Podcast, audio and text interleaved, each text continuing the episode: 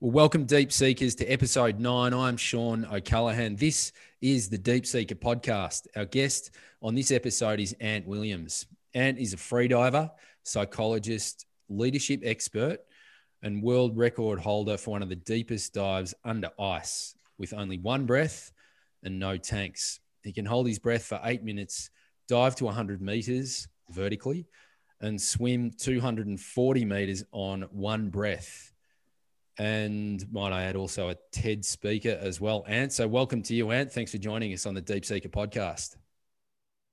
Thanks for having me. No worries, mate. Quite apt, in fact, when we start talking about deep seeking and your pursuits of uh, everything below the surface of the water. So quite uh, poignant that one. But mate, I'd like to get straight into it with overcoming discomfort, which is something that you would have enormous amount of experience being a freediver. Um, and the kind of the justification we give ourselves when we stop and kind of backpedal and justify those ploys by our mind to stop and not overcome ourselves kind of i guess you call them excuses but sort of overcoming that discomfort and that feeling where we want to seek comfort but we know that there's something better on the other side. Um, can you just talk about that? Because naturally being underwater you have no choice but to overcome discomfort. So what is it that stops us breaking through those discomfort barriers? I think most of us seek a pretty comfortable lifestyle and really try to minimize those numbers those moments where we go outside of that comfort zone. You know, we don't like changing stuff too much. We like to have a good routine, like to be comfortable, feel secure. Um, and I think then most of us, what we do is we put in kind of fun moments of adventure that do stretch us and put us into, into discomfort. Um, but we usually kind of keep those to a, to a minimum amount. It's just that in the sport that I have chosen with freediving, it's a sport that's all about discomfort. And there are a handful of sports out there that I think are similar and that they're all about discomfort. Like if you were to do the southern, you know, uh, these big events like the Southern Traverse in New Zealand or these, um, you know, Ironman events, they place you in discomfort for a long period of time.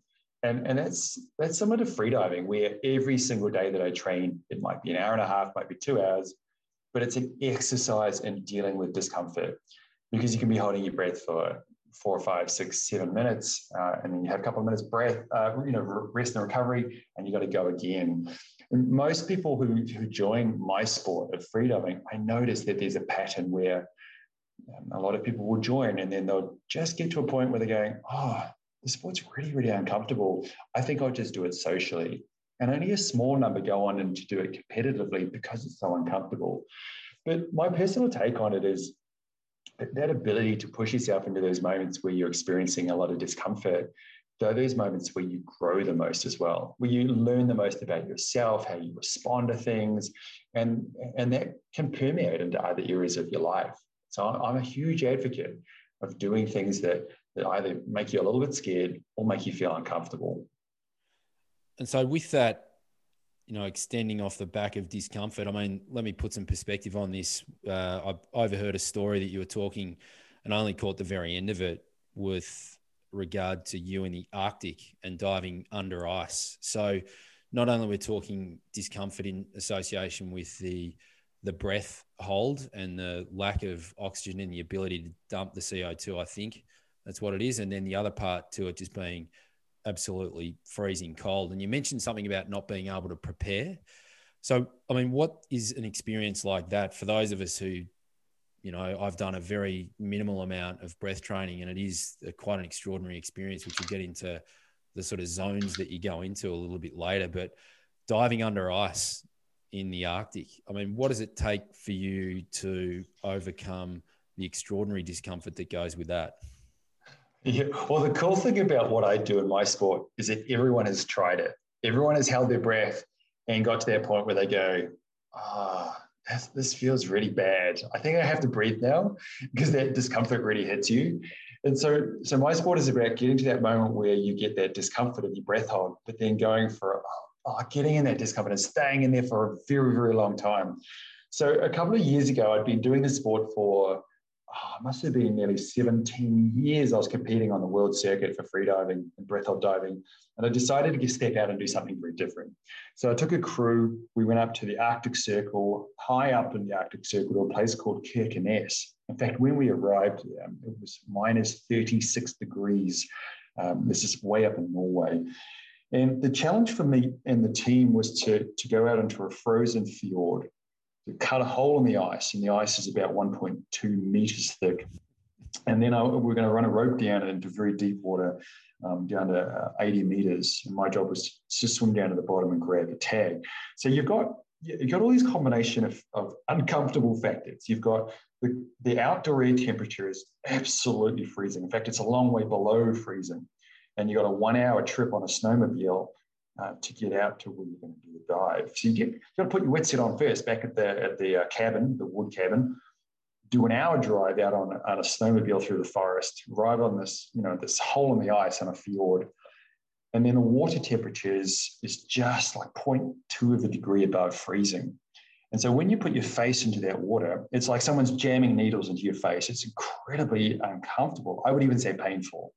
And uh, I would have to leave my face in the water, dipping it in the water for about two minutes while the rest of my body is dry, dipping my face in to try to get my face numb uh, because it was just so painful. When you're looking into the water, it's not like beautiful turquoise water um, when you're up you know, diving in a, a hole in the ice. It's like looking into an oil slick. So the dive, the combination of this dive is it's incredibly cold. It's extremely dark. Even if you're wearing torches, they just shine into nothingness. There's nothing to, ref, to reflect that light back at you. And, and the dive is all alone. And you might be sinking down for a minute and a half or two. Um, and as you go down, you're getting progressively more and more crushed by that water um, around you. Um, it's because it's so cold at the surface, you can't do any warm up. So you just have to get in the water and go uh, before you start shivering. Uh, so then on the way down, you're getting crushed because you can't do a lot of what we call a breathe up beforehand, you get a big buildup of CO2, which causes you to really feel desperate for breath. And because you're kicking hard, you get lactic acid in your legs. So you get this cocktail of awful stuff happening on a dive on the way down. So you weighted um, as well? You've got a little bit of weight on. It's fresh water, so I don't carry much weight. I think I had about one kilogram um, that I was wearing. So it's not a lot of weight. But if you swim it down, you have to swim back up with it. And of course, once you get down to the bottom, if you can make it that far, because equalizing is so very difficult in cold water, then you have to um, turn around at the bottom under eight atmospheres of water pressure and power your way back up to the surface. And yeah, there's other things like the gas exchanges down there cause narcosis, which is like being instantly drunk. And it's very hard to be down there and, and to deal with all this discomfort and fear that you have of how am I going to make it back to the surface. You get through like walls of different levels of pain and discomfort and then get some sense of ease on the other side of it and then pain comes again? Or does it just is it just a constant all encompassing 360 degree pain and discomfort? I, I think it, it's more that different parts of that discomfort come and um, hit you at different times. Um, the fear is there through for the whole dive on a dive like that, which is trying to get a world record and, and something that hasn't, you know, obviously hasn't been done before. Um, but it, it's kind of like, yeah, you get the, it doesn't really all hit you at once. It just slowly builds as you go through the dive. Um, and, and, and the way that I try to think of it is all these different elements for me, I don't want to see them as painful. Maybe the, the, the, the first moment you put your face in the water, that's painful. But the rest of the time, it's just discomfort. And, and anyone can deal with discomfort. It's just that um, in order to get a world record, or to, to improve on my best ever performances, I'm happy to tolerate a lot of discomfort.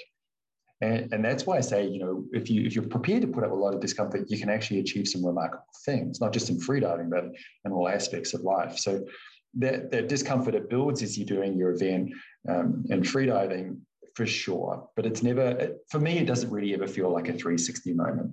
Mm. And so, is there any safety at this point in time? Is there any, because I mean, as you said, you, the lights, you can't see anything. So, you've got that crushing kind of, and I mean, naturally, you've got experience of doing all these sorts of things, but still, it must be like a claustrophobic, uh, you know, solo pursuit. Is there anyone else to assist if kind of. Like, so there's no one down there waiting for me. Like, hey, how you going? Oh, I got some tanks down here. Do you want some of this air? There's, there's none of that happening.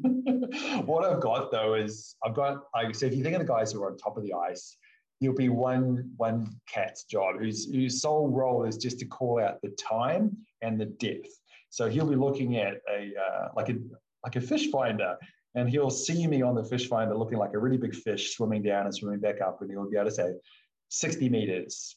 And he'll be able to also say the time and then 70 meters say the time. So everyone knows where i am. So if i stop swimming then he'll be able to spot it pretty quickly and they can start pulling up the rope. So, so remember there's a rope that's going down there and i'm tethered to that rope. I can't grab that rope to, to help me myself and like to pull myself up but it's there as a guide because if i if i lost that rope then you, know, you would never find your way out if you went that deep and tried to swim up. You just couldn't find the ice hole that you dived in from. So um, you have to have a rope.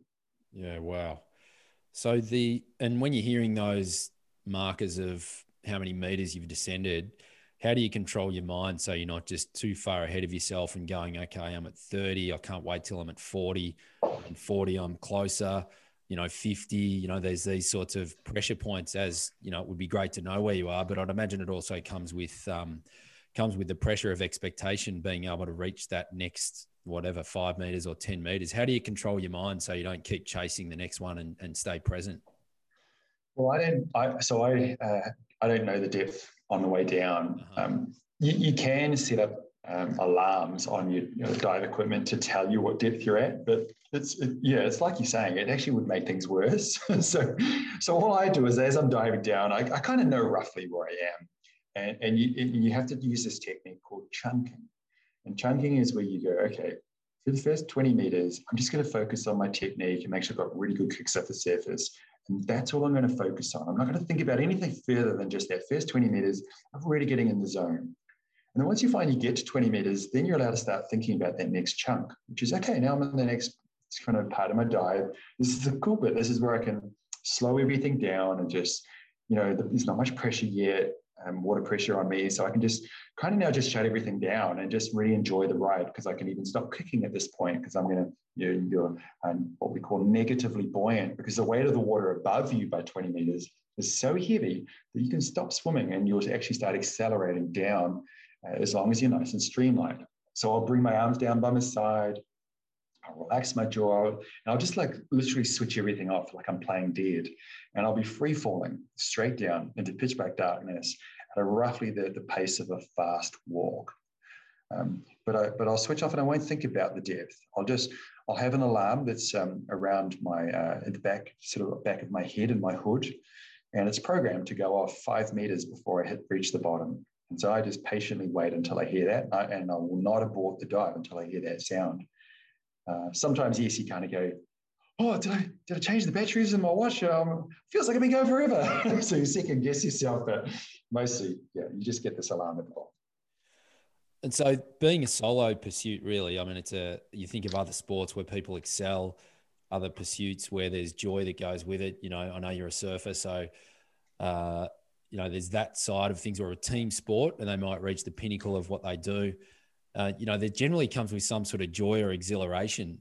Uh, this just sounds like pain. I know that there's, you know, there are those euphoric states that you can reach with, you know, the breath and, uh, you know, all sorts of amazing experiences through breath training and pranayama and breathing techniques and oxygen deprivation and, how do you um, go in training? Because there would have been moments where, you know, things sort of go wrong and and um, you know you're you know you've you're faced with these sorts of confronted with these sorts of challenges. Which, in fact, I'll touch on the training shortly, but let me come back to the sorry let me come back to what i wanted to get to is you've it's a team sport that most other people are in or there's a crowd and you get to the top of the surface after a hunt being 100 meters below the ocean uh, below the Arctic Circle, a slab of ice of 1.2 meters. You, you get to the top, you've reached the pinnacle, you've broken a record. Is there anyone there? Yeah, there is. So uh, there, a, there was a small crew of people. So there was, I, I had a crew of about five um, people for the Ice, Ice Dive World Record a couple of years ago. And there would have been about 30 people that arrived out of just, I don't know where they came from. They came out of the hills um, and none of them spoke English. They all came in on snowmobiles just to watch this wacky guy trying to break some world record. Um, so it's kind of it's this weird moment where I, I, got out of the ice and, and walked around shaking hands with all these people who couldn't speak English and didn't really understand what the hell I was trying to do. um, but I had, but, but to answer your question, like when I've been in places like uh, World Championships or um, there's this really big event we call uh, it's called Vertical Blue, which is about to start again this year um, up in the Bahamas. And when I have to dive to 100 meters there in competition and come up to the surface, then it's just like there'll be about uh, yeah about a team of about 30 people around just yelling and hooting for you and celebrating with you. And they do this thing where they all splash the water at the same time as a kind of a celebration. It, it does actually make you feel really really good.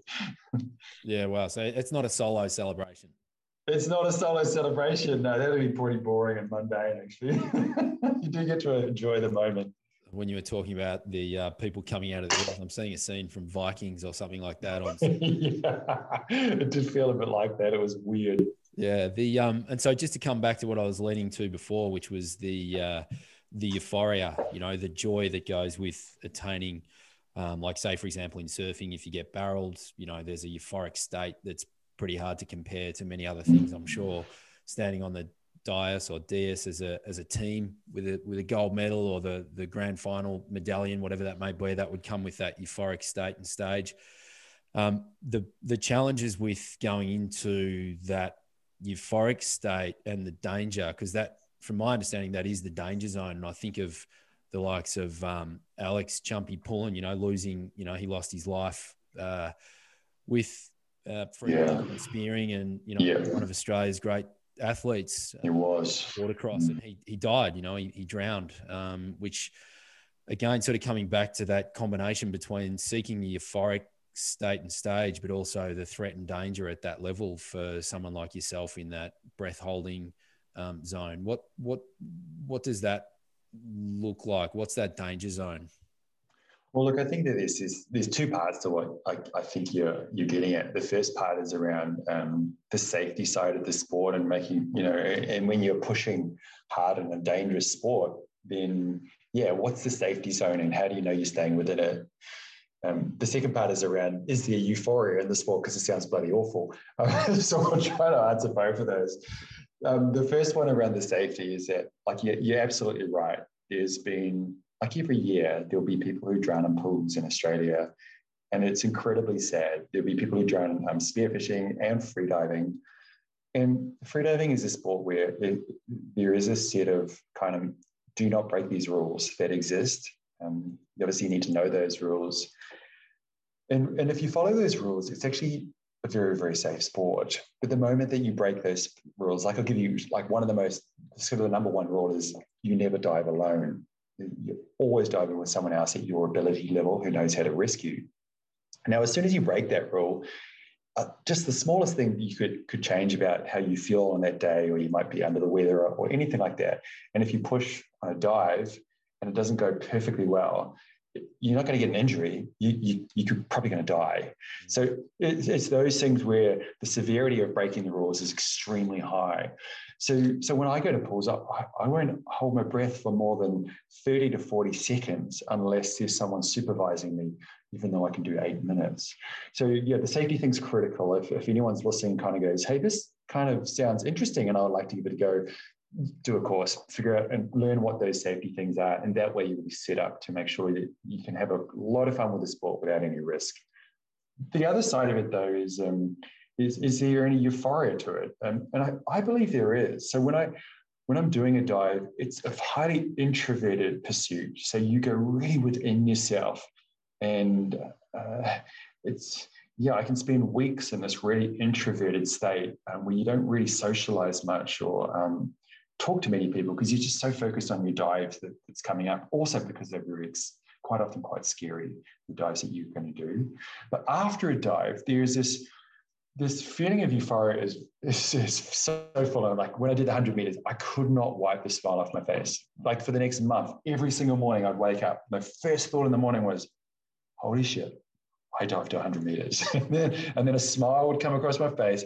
And honestly, it just lift me, and I felt so good about it. In fact, even recounting the story, I still feel so passionate about it today.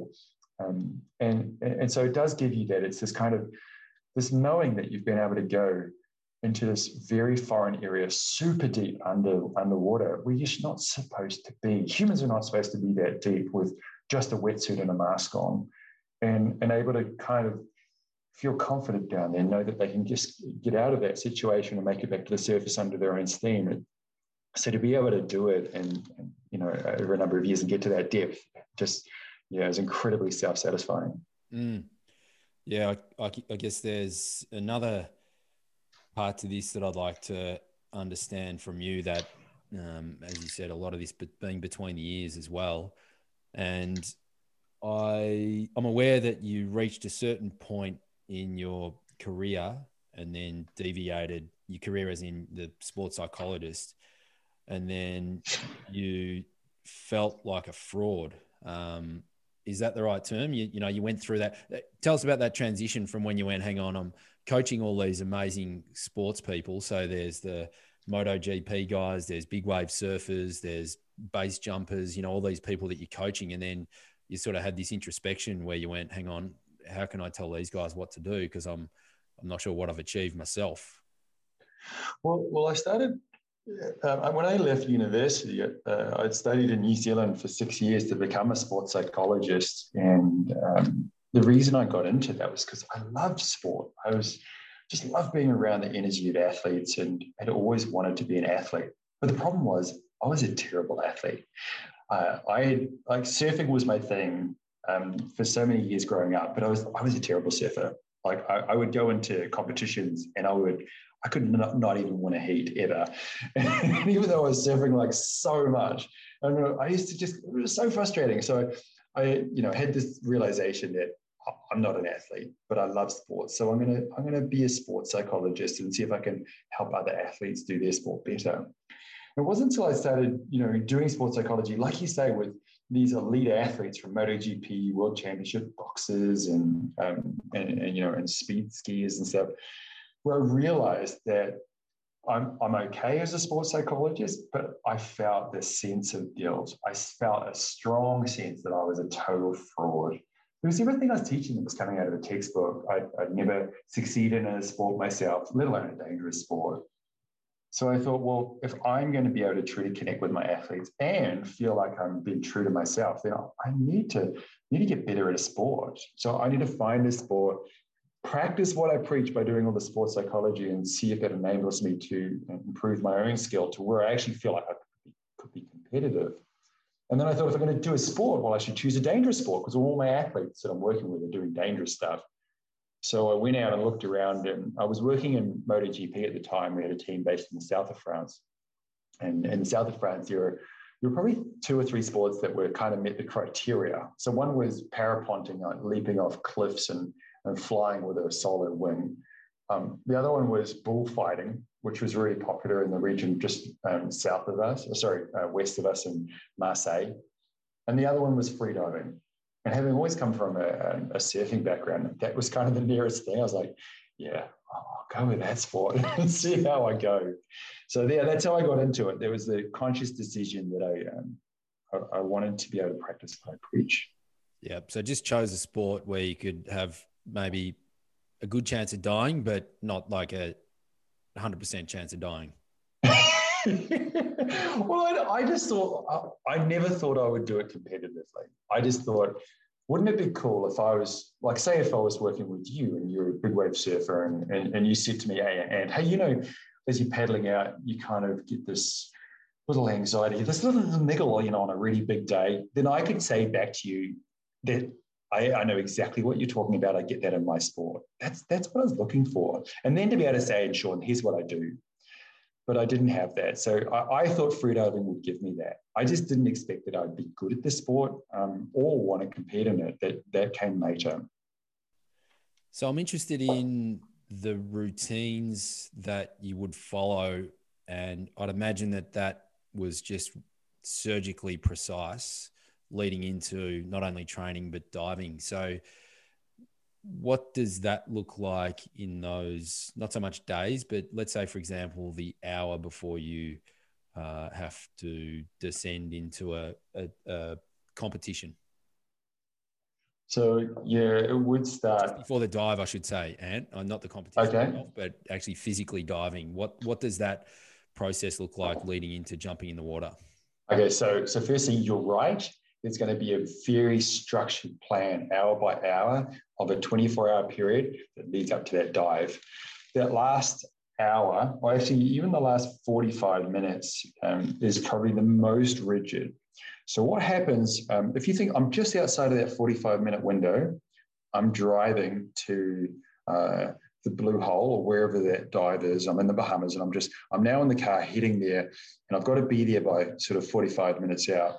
So in that while I'm driving in the car, I am super relaxed. I am chilled.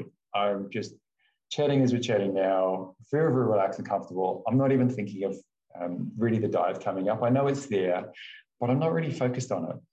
Once we get there and now boom, that 45 minute starts, the first thing that happens is I take my gear out and I put my gear on. And in that moment, it's a, it's a very conscious switching moment.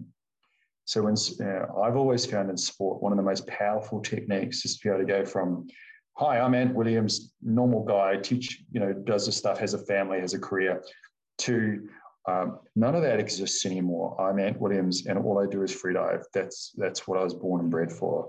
And, and that moment is when I put my wetsuit on, with the final piece of equipment being my nose clip, which is a piece of equipment that you use to keep the, the nose in, in you know um, when you fill up your lungs. Uh, yeah, keep all the air in. And so when I put that nose clip on in my wetsuit, I'm instantly transformed, and my posture changes, the way I walk changes, um, my personality changes even to some degree, and I become uber confident in that moment. And, and that's, uh, that's not by accident, that's trained into me um, very deliberately over a number of years. But what that means is now I see myself, my identity as being one of the deepest divers in the world. And then I look at uh, the environment around me, I look at the other athletes. And in that moment, I know categorically that I'm going to go to 100 meters and do my dive and that if anyone's competing against me on this day, they'll have to bring their absolute A game because I am going to do my dive without fail. Um, and it's a very strange but important transition.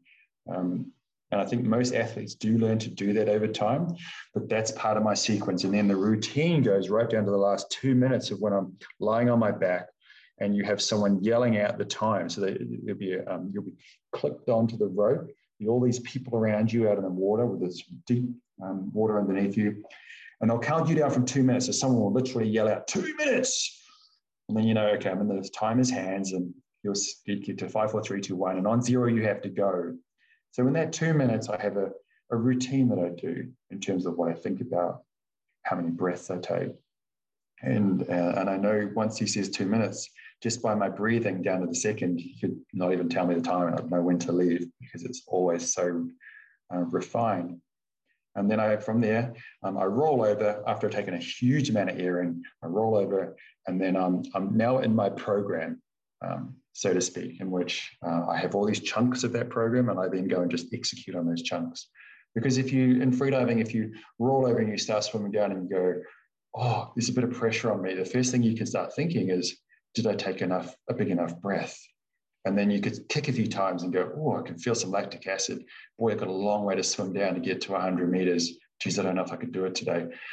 If you don't chunk, that's what often happens. Your brain tends to sabotage you. So having a good routine and, uh, um, the, the, and then a plan for each dive, that's what means you can de- deliver a depth consistently.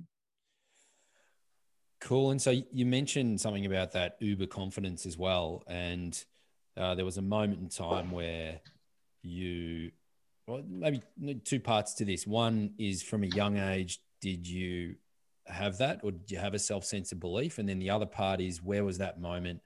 And I believe there was one moment in particular where you, you met a coach or spoke to a coach and they instilled this confidence in you. So, firstly, did you have it when you were younger? And, and secondly, the moment when it was almost bestowed upon you? Yeah, I think growing up, I had a lot of confidence. I think I was a super confident kid. And then um, reality would hit kick in at some stage, right? Around you know my skill at surfing or my skill at boxing, which was my other chosen sport. Uh, I got really good at boxing, but I was you know never had much aggression in me, so I didn't do well in that sport either. I, I in the when I started freediving, I didn't think I had a lot of confidence in myself in it.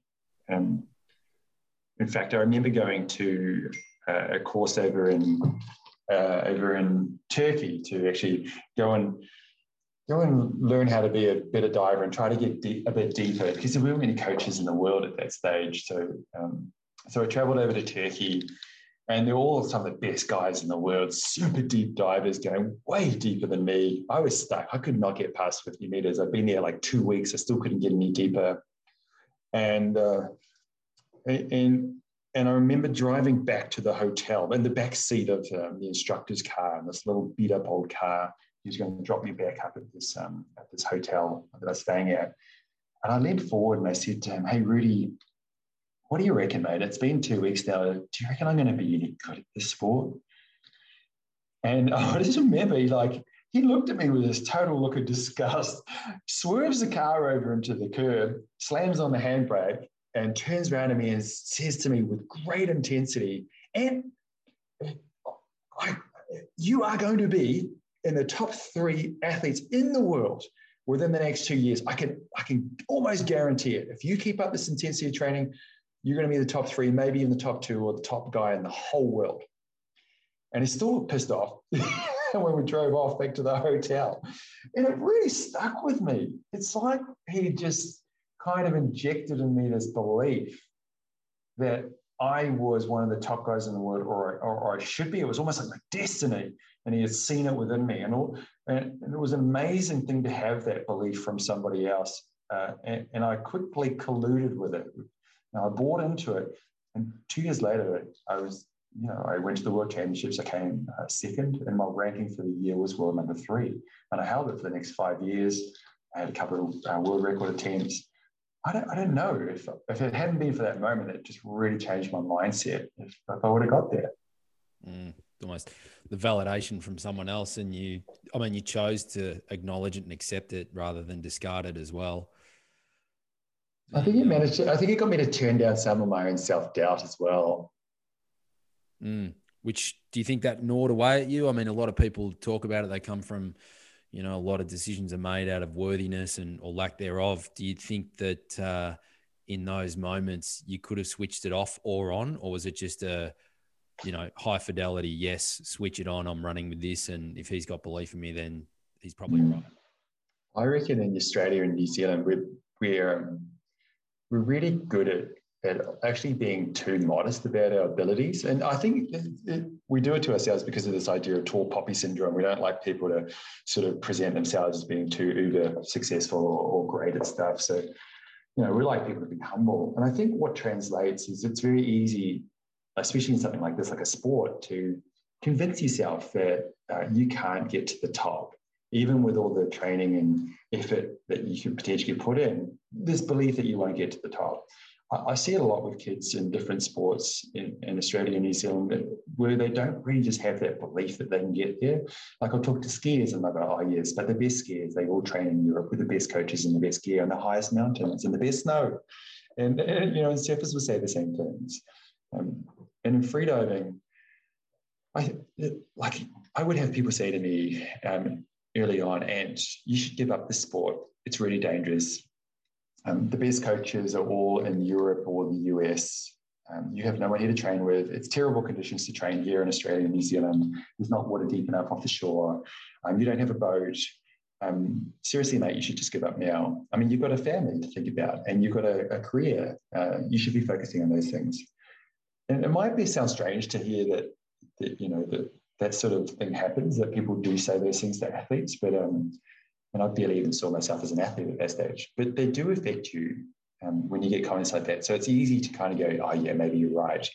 So that's why I think experience of getting out and putting yourself where you get to train with the best athletes in the world was the, the, the thing I knew I had to do. I wanted to go and see, like, train with a world champion Russia and and the, the, top Norwegian guy just broken a world record. And my my the belief that I had was I'm going to go and watch these guys train. I'm going to train with them for a couple of weeks. And then I'm going to come back to Australia. I'm going to train like 10% harder than they do. And I'm going to see what happens. I'll do it for a whole year. And then I'm going to see if I can beat them. Um, so I think, yeah, I think part of it's about getting some external validation, but the other part it's about getting real validation by just seeing if you, if you're prepared to put in as much as other people are, then why can't you be the world's best?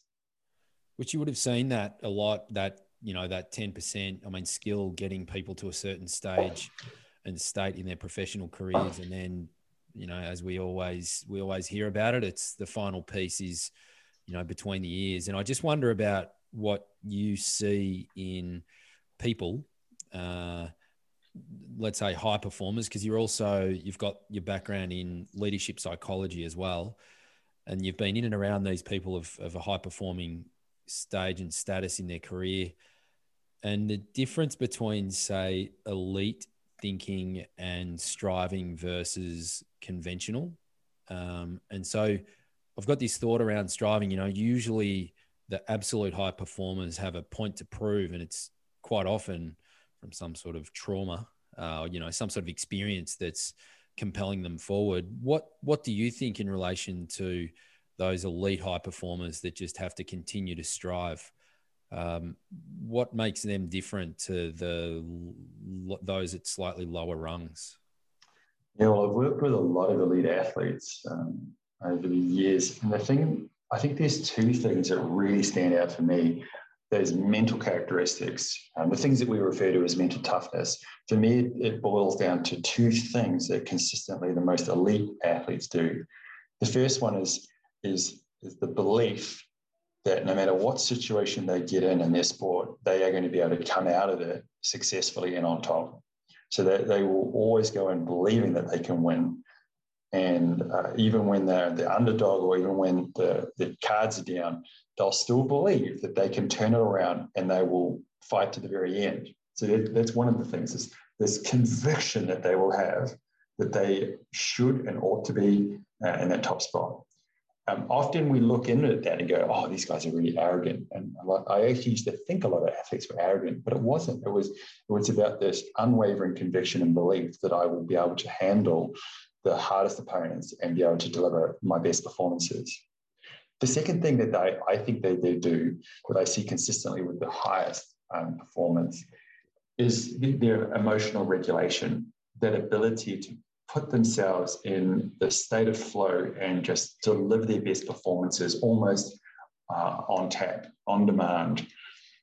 And when I say emotional regulation, it's like um, they're able to get to the, that perfect sort of level of activation um, to sort of be charged up for their sport. Um, they and when things go wrong and get get bad, they're able to shrug them off really quickly, like a tennis player who makes a terrible shot, or who's down a game, or who's down a set. They they don't attach to it; they let it go, and they focus on being the best version of themselves for the next serve, for the next point. Um, same in golf, same in surfing. It, it's just, you see it repeated everywhere. It's incredibly hard to do. But the combination of that emotional kind of um, intelligence and, and, management with that conviction and self belief is a weapon. It's a, it's a powerful, potent combination. So, do you think that's formed early? Like, is that something? Is it a? It seems to me like it's not a learned skill. Perhaps is it something that if you look back over the athletes you worked with or the leaders or the people that you've encountered, is there a consistent theme in how they were brought up or what they experienced as at a young age? Uh, I mean, can you go back that far, or is there anything that correlates between, you know, let's say the early years uh, and then the latter years of being able to overcome themselves? I think, look, I, I think there's a uh, an extent to which some people are socialized that what's around in their experiences, sure, might lead them to get there a lot quicker. But 100%, I'm convinced that anyone can learn how to do those two things. Uh, how to, you know, how to build their skill and experience so that they believe they can handle any situation. And, and then that ability to have wonderful emotional regulation. Um, anecdotally, I've seen people learn how to do it myself, I've had to learn how to do it. I didn't start doing my sport till age 30. I didn't have either of those things before age 30. And within three years, you know, it's competing um, in sort of the top top tier competitions in the world. um, and I look at other athletes. In fact, I look at other research, and all the research shows that you can learn these things. Um, so the great that's the great news about it, though, is if you choose to to really want to make a shift in how you're living and, and what you're successful at in your career or your sport or you as a parent, you can learn these things. You can vastly improve, but it's got to begin with this with this belief that, that you can get there and that, and that with the work and with the effort over time and the discipline. And, and that again right back to where we started at the start it's the ability to go you know what? Some of this journey is not going to be comfortable but am i okay with that so if i'm how much discomfort am i prepared to put up with in order to be really successful at this thing? Then anyone can answer that and be the best version of themselves. So, so do you think that then ties into because I mean one of the great chapters I think of all time is um, out of the book Think and Grow Rich, the chapter Desire, you know, burning desire, and with that burning desire, then generally activates a, you know, a goal setting mechanism and then a plan.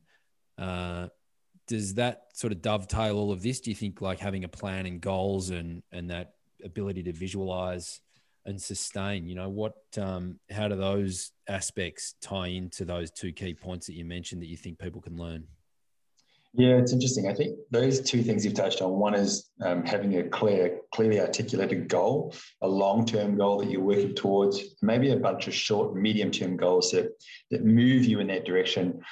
Those are almost like no-brainers. You got to have those. um, there's not many proponents of you know you can get to become the best in the world without setting goals. It, it just seems to be like one of the most foundational practices that all athletes do um, is, is really good clear goal setting and ambitious goal setting. The other one is uh, sort of goal setting, um, visualization, being able to imagine yourself uh, successful in, in whatever it is you're doing. Like I think that, that that's really important as well. Uh, not not many people do that side of things well, and yeah, and I think that's a real learned skill over time. Like I'm working with a couple of athletes at the moment to teach them how to how to build their ability to use mental imagery to imagine um, how they're going to perform on the day, or um, you know, even how they want to show up that day in, in terms of their emotional states. And uh, know, I think I think that sometimes that can be a, take a bit longer to learn. Goal setting is a really practical, pragmatic thing that you can do, that anyone can do. Uh, and actually, research shows that uh, there was this cool bit of research that looked at all the articles and, and you know uh, research topics that have been done around goal setting, uh, like 600 studies or something. And they and, and they said we're going to summarize all of these for you. And they, and they said basically on average, if you set goals, it increases your performance by 24 percent. I was like, holy shit, I better set goals. It clearly makes a difference. So then there's personal characteristics, and then there's the application of some um, some proven methods and milestones in order to achieve. So, what about leadership, Ant, in today's modern world? I mean, you know, there's all sorts of expectations and sorry, let me wind that back. There's all sorts of perceptions as to what good leadership is, which I think a lot of people would see as being telling, you know, telling people what to do. I'm not sure how relevant that might be in today's today's world. But what are the traits and uh, the the aspects of leadership that you see now that carry organizations into a more um, kind of fulfilling and prosperous work environment, uh, a more cohesive work environment? Are there are there new leadership skills that are seeing uh, uh, businesses, um, let's say, for example, businesses perform at a, at a better level?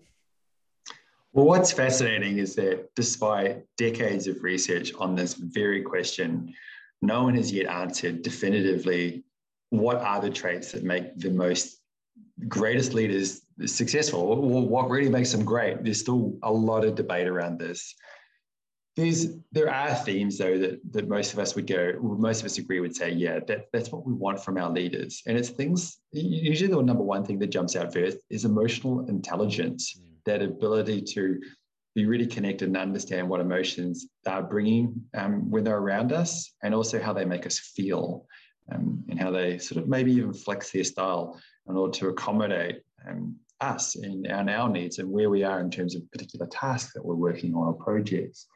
So, you know, that ability to adapt and flex their style as a leader, that ability to kind of just be human and be connected and, and uh, treat us in a, in a way that really makes us feel um, that we're um, that you know that we're a part of what we're doing here and that we're working towards a really um, something that's actually really important. So we talk about leadership as needing to be purposeful. Um, you know, that, that, leaders talk about why we're here, what we're doing, and uh, and having a plan and some direction. There's, there's nothing worse than working for a leader that doesn't sort of talk to you about where you're going. You just show up every day and you got to do some work every day. So good leaders, they, they're really good at setting direction and talking about the purpose of why we're doing this stuff and how it's helping the community or or it's um, it's delivering good or you know changing things around us. Um, the, and the yeah they'll, they bring that humility and that ability to really connect with people on a human level but they're also really goal directed so they're focused on achieving outcomes delivering results for the organization and and striving towards growth so there's that combination of those behaviors. We call them these um, the constructive behaviors of leaders. So I'll, I'll give you those again. So it's um, being goal directed and, and really focused on achievement, being really just, you know, really good at being connected with humans and, uh, you know, treating us as humans and being good sort of socially and interpersonally with others. Um, and then also caring. So having that care factor where they see their role as um, is supporting, developing, coaching us to be become the best versions of ourselves. Um, so it's not just all about getting results; they really want to see us come through and be successful as well. So those are the things that that um, I look for in a leader, and I know that I try to develop in leaders that I work with.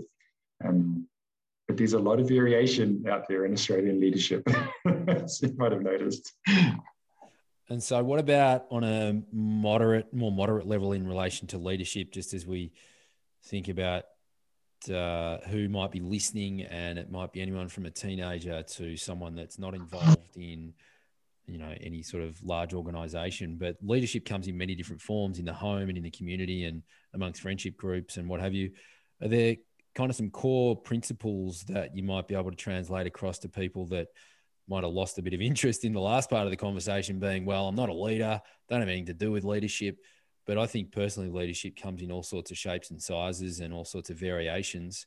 Are there some core principles for people that even just leading themselves, you know, for say, um, you know, this is sort of scratch the surface for them in understanding some core principles about how they can lead themselves and be in and around others. What are, outside of the corporate world and outside of the, that sort of entity, are there things people can focus on so that they can be um, better influence over themselves? Yeah, I, I, think I think everyone should see themselves as as being a leader. Um, you know, personal leadership is one of the most important things we can do. Uh, I, I reckon on this planet. And what I mean by personal leadership is is, is striving to be the best version of yourself. So yeah, so striving to be the best version of yourself, but also to help others around you become the best version of them, themselves as well. So rather than putting people down, we try to lift people up and, and provide that support and, and help others to, to thrive and, um, and be genuinely happy when we see other people succeed. Um, that's a real, um, such a great trait that, that I think we can all work on about um, supporting, providing support and development and really helping others. Um, and when I talk about living our best version of ourselves, is actually committing to going through some of that discomfort by, um, in order to achieve something that really is meaningful to you. So it could be something in your community, it could be something socially, it could be um, something that you do in terms of your family unit or your sport, whatever it is. But what, when you think about what's what's you living your best version of you, most people, when asked that question, they, they talk about the goals that they have, but they also typically talk about the things that they value the most and the principles that they want to live by. Um, so if you kind of never thought about that, then something I'd really strongly consider is, to think about, well, what do I value? What are my core beliefs? How do I want others to experience me? And, and then try to live a life that's true to those values. Mm. And so the uh, you make a good point within the family as well. You know, so the likes of um, having I, th- I, think it is for my family as well. You know, having those sort of core, excuse me, core values that you operate within, and I guess there's an anchor point there for almost any organisation, be it a family or a, a, sporting team or whatever it may be. If they're anchored back to values, then there's direction. Um, and I, I, can't help but think of as we sort of tail off here the um, the movie The Big Blue for anyone that hasn't seen that. I'm sure, I'm sure you've seen that one. of course, great movie. A, grip on what this um, what this freediving world might look like. Am I right in thinking that would be the place to go to? yeah, so that's an amazing movie. It's a cult classic that's been around, I think, like 27 years. Um, but it's uh, it's a the reason it became a cult classic, I think, is because the director Luc Besson managed to really capture the essence of what it's like to freedive, because it is a bit of a mysterious bloody sport, and the people that do it and do it well are often highly introverted and, and get really almost like in a trance-like state um, before they dive, and sometimes even after um, they really go inwardly and, and, on themselves. And this this movie just captures that beautifully. That sense. And if you haven't seen it, I'd strongly recommend it. It, it course, like being American, um, having an American actors in it. There's, there's um, love scenes, of course, because you need those. But it does have a French director, and it's a beautiful, brilliant movie. But it also has the wonderful. Uh, I never can quite pronounce his name. Jean Reno, the professor. Jean Reno. Yeah, Jean Reno. Jean Rion, that's it. So there's, a legend. Spent living in France where you can get the pronunciation right. that's right. Three years in France, I had to come away with something. Yeah, it's a little bit different to the Australian pronunciation of John Reno. Yeah, Jean Reno. That's it, mate. Hey, um, Ant, thank you very much for your time. Quite selfless in giving up some time away from your family and some really great principles it's a whole new world for a lot of people to understand that uh, submerging into the big blue, into the abyss, and then fighting the battle within. And then, of course, you know, that translating across into daily lives for us all. And of course, those leadership principles too, some really core fundamentals to focus on. So, mate, very big thank you. I appreciate your time. A selfless act, taking it taking away from your family as well. And um, no doubt you've been holding your breath the entire time we've been chatting. My pleasure. Thanks for having me on, Sean. No worries. Good to chat. Thanks, mate.